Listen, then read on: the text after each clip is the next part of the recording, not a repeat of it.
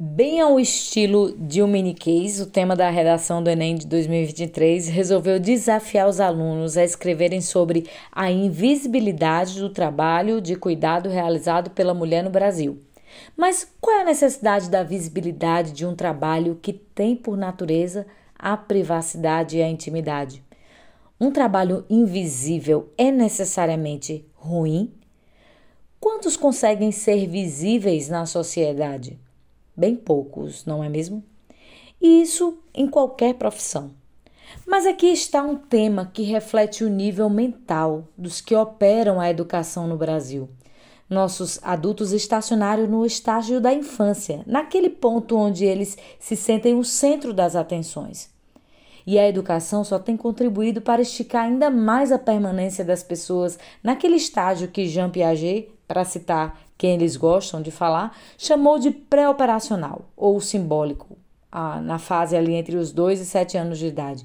Aquela fase quando começam a dominar a linguagem, a representar, a imaginar, fase na qual a criança ela é egocêntrica, se vê no centro de tudo e entende o mundo a partir do seu próprio umbigo e não tem a capacidade de se colocar no lugar dos outros. Sim, meus caros, os idealizadores da prova do Enem pararam no estágio pré-operacional ou simbólico.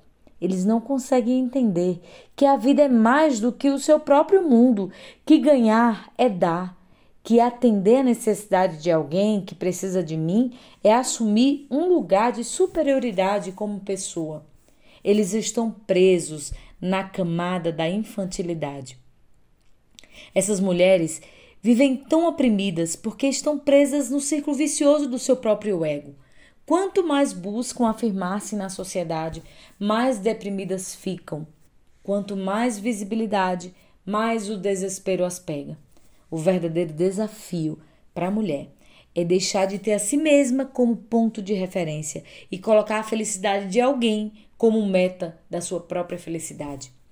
É quando eu deixo de olhar para mim que eu me torno um ser humano pleno, adulto, completo. Mulheres, saiam desta camada de autorreferência, saiam do foco. Numa grande peça, o diretor é hierarquicamente superior ao ator que brilha no palco. Ninguém vê o diretor, mas sabe que tudo está funcionando bem porque alguém treinou e esse alguém está lá, lá nos bastidores, cuidando para que tudo saia conforme o enredo do autor. Estar em oculto não deveria ser um problema numa sociedade que entende que para o mundo funcionar há diferentes papéis a serem executados e que muitas vezes os maiores são feitos por pessoas que estão escondidas. Os grandes monumentos do passado, como as catedrais da Idade Média, não tiveram o selo de um arquiteto ou construtor. Muitas mãos anônimas trabalharam em tempos e circunstâncias distintas para formarem o que hoje nos encanta e perdura. Tal como eles, se quisermos construir seres que serão como catedrais que abrigam adoração, beleza e verdade, precisaremos nos desprender dos nossos próprios méritos para construir uma história cuja aliança eterna implica na cooperação de muitas mãos anônimas.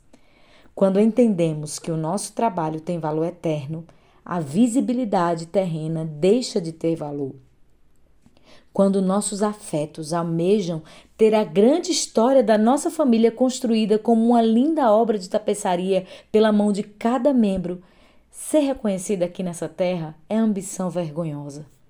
O Senhor tem alegria, prosperidade e honra para aqueles que edificarem os lugares antigamente assolados, restaurarem os anteriormente destruídos e renovarem as cidades assoladas, destruídas de geração em geração. O Senhor diz em Isaías 61: Porque eu, o Senhor, amo o juízo, firmarei em verdade a sua obra e farei uma aliança eterna com eles. A sua posteridade será conhecida entre os gentios e os seus descendentes no meio dos povos. Todos quantos os virem os reconhecerão como descendência bendita do Senhor. Temos motivos de sobra para nos levantar todos os dias para fazer as mesmas atividades: lavar, passar, cozinhar, educar, cuidar, amar. Esta vida não termina aqui. A morte e o sacrifício não é o fim, mas o começo de novas vidas que brotam quando as sementes do amor morrem quando caem na terra. Jesus disse: Se não morrer, fica só, mas se morrer, dá muito fruto. Ele falava do ápice do amor, falava de si mesmo, do trabalho que faria na cruz por nós. Liberte-se de você mesma, mulher. Seja livre para dar sua vida para outra pessoa e não espere nada em troca, nem mesmo o reconhecimento. Quando você chegar neste ponto de maturidade, você vai se sentir empoderada de fato. Você vai perceber que não depende da aprovação de ninguém para ser e fazer aquilo para o qual foi criada.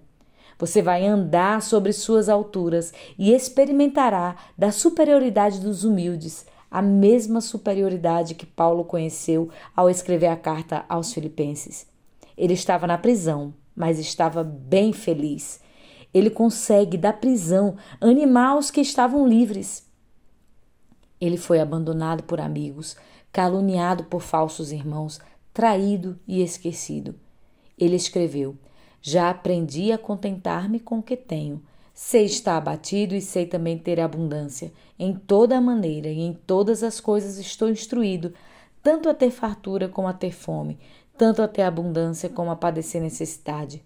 Posso todas as coisas em Cristo, que me fortalece. Não encontramos um homem rancoroso nos cantos chorando porque não foi reconhecido. Em suas cartas encontramos um Paulo suficiente em Cristo, alegre, firme, convicto da coroa que ele receberia das mãos de Deus. Ser como Paulo não é fácil, exige fé prática, mas é extremamente gratificante. De pouquinho você vai vislumbrando aqui e ali os frutos desse trabalho invisível e vai se sentindo grande por poder compor a geração de mulheres que tiveram em vista não o que era propriamente seu, mas o que era do outro.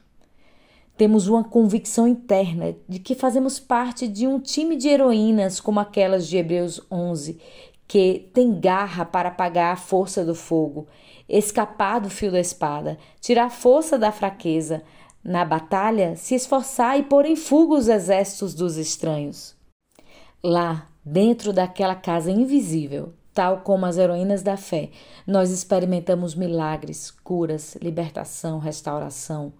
Esse trabalho invisível nos empodera, porque recebe do próprio Deus sua chancela, porque é assim que ele trabalha diariamente pelas suas criaturas. Ele está o tempo todo fazendo coisas invisíveis para o nosso bem.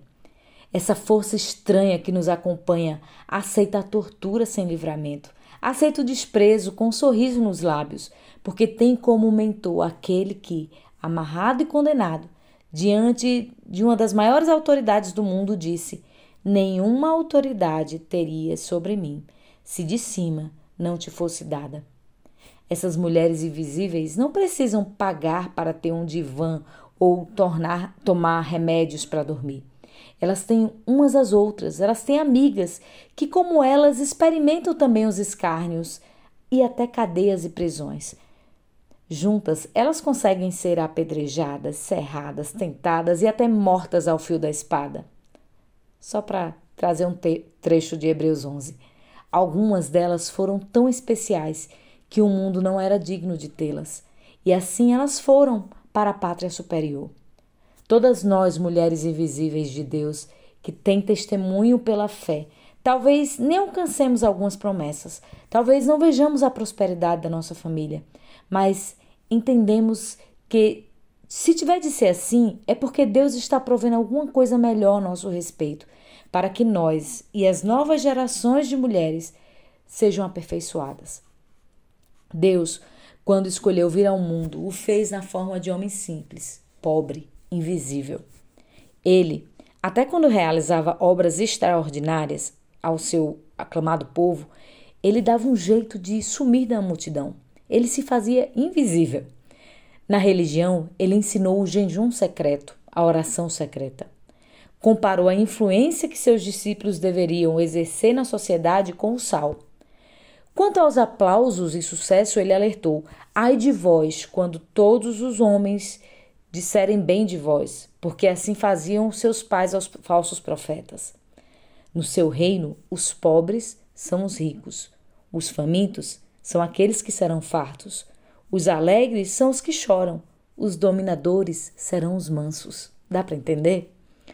Quanto ao extraordinário, ele estabeleceu um limite. Ele disse: Guardai-vos de exercer a vossa justiça diante dos homens, com o fim de serdes vistos por eles. Mateus 6 e 1.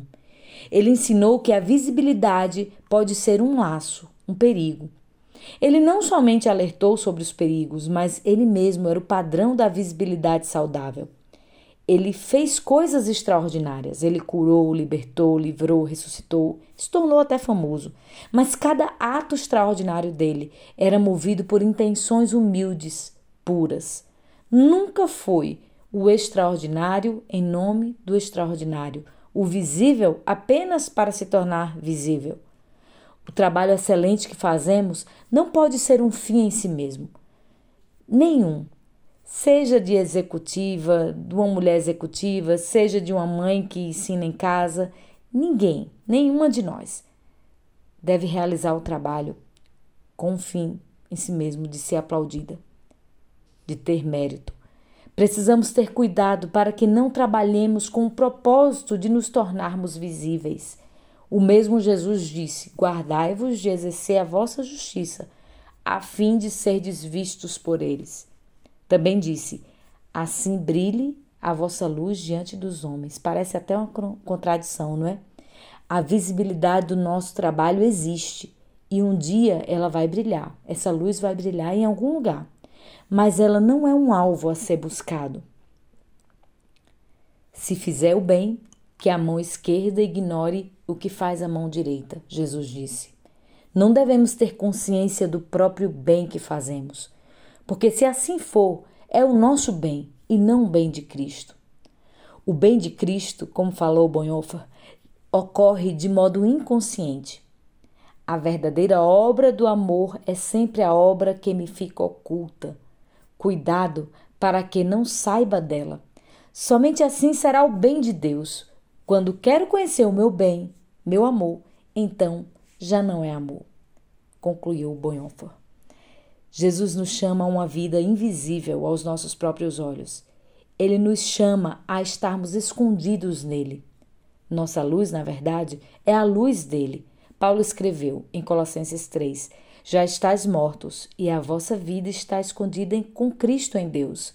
Quando Cristo, que é a nossa vida, se manifestar, então também vós vos manifestareis com ele em glória. E eu concluo com as palavras de Bonhoeffer. Não há nada oculto que não venha a ser revelado. Isso vem de Deus, diante do qual tudo está revelado. Nada permanece oculto. Deus quer nos mostrar o que está oculto, ele quer tornar visível. O reconhecimento é a recompensa da invisibilidade ordenada por Deus. A pergunta que resta é: onde e de quem o ser humano recebe esse reconhecimento como recompensa? Se ele deseja diante dos seres humanos, então essa já é a sua recompensa. Não faz diferença se o indivíduo a procura na forma grosseira do reconhecimento público ou na forma sutil para si mesmo. Quando a mão esquerda sabe o que a direita faz, quando exponho a meus próprios olhos o bem que faço, quando quero tomar conhecimento dele, é então que ofereço a mim mesmo a recompensa que Deus me reservava. Sou eu mesmo que revelo os bens que me deveriam que deveriam permanecer ocultos para mim. Não espero que Deus o revele para mim. Assim, eu já tenho a minha recompensa. Quem persiste até o fim na invisibilidade perante si mesmo, esse receberá a recompensa da revelação do próprio Deus. Fechou aspas para. E você, mãe? Consegue viver mantendo esse extraordinário na invisibilidade, de modo que a mão esquerda ignore o que faz a direita? Ah, não, isso não é algo que a mulher média consegue fazer por si mesma. Não é uma virtude humana. Você não vai conseguir fazer isso sozinha. Devo concordar que esta vida é dura, desumanamente dura para a mulher que não recebeu a Cristo. Ser invisível é gratificante e até empolgante para a mulher que trabalha para a eternidade, que trabalha para receber de Deus sua coroa e louvor. A mulher que tem o amor de Deus esquece de si mesma, no sentido exato da palavra. Na verdade, ela morreu para si mesma, com todas as suas virtudes e qualidades, e vive escondida em Cristo, por quem brilha no mundo, e esta é a sua visibilidade. Que Deus nos ajude a sermos essas mulheres invisíveis aos olhos do mundo, mas visíveis para Deus.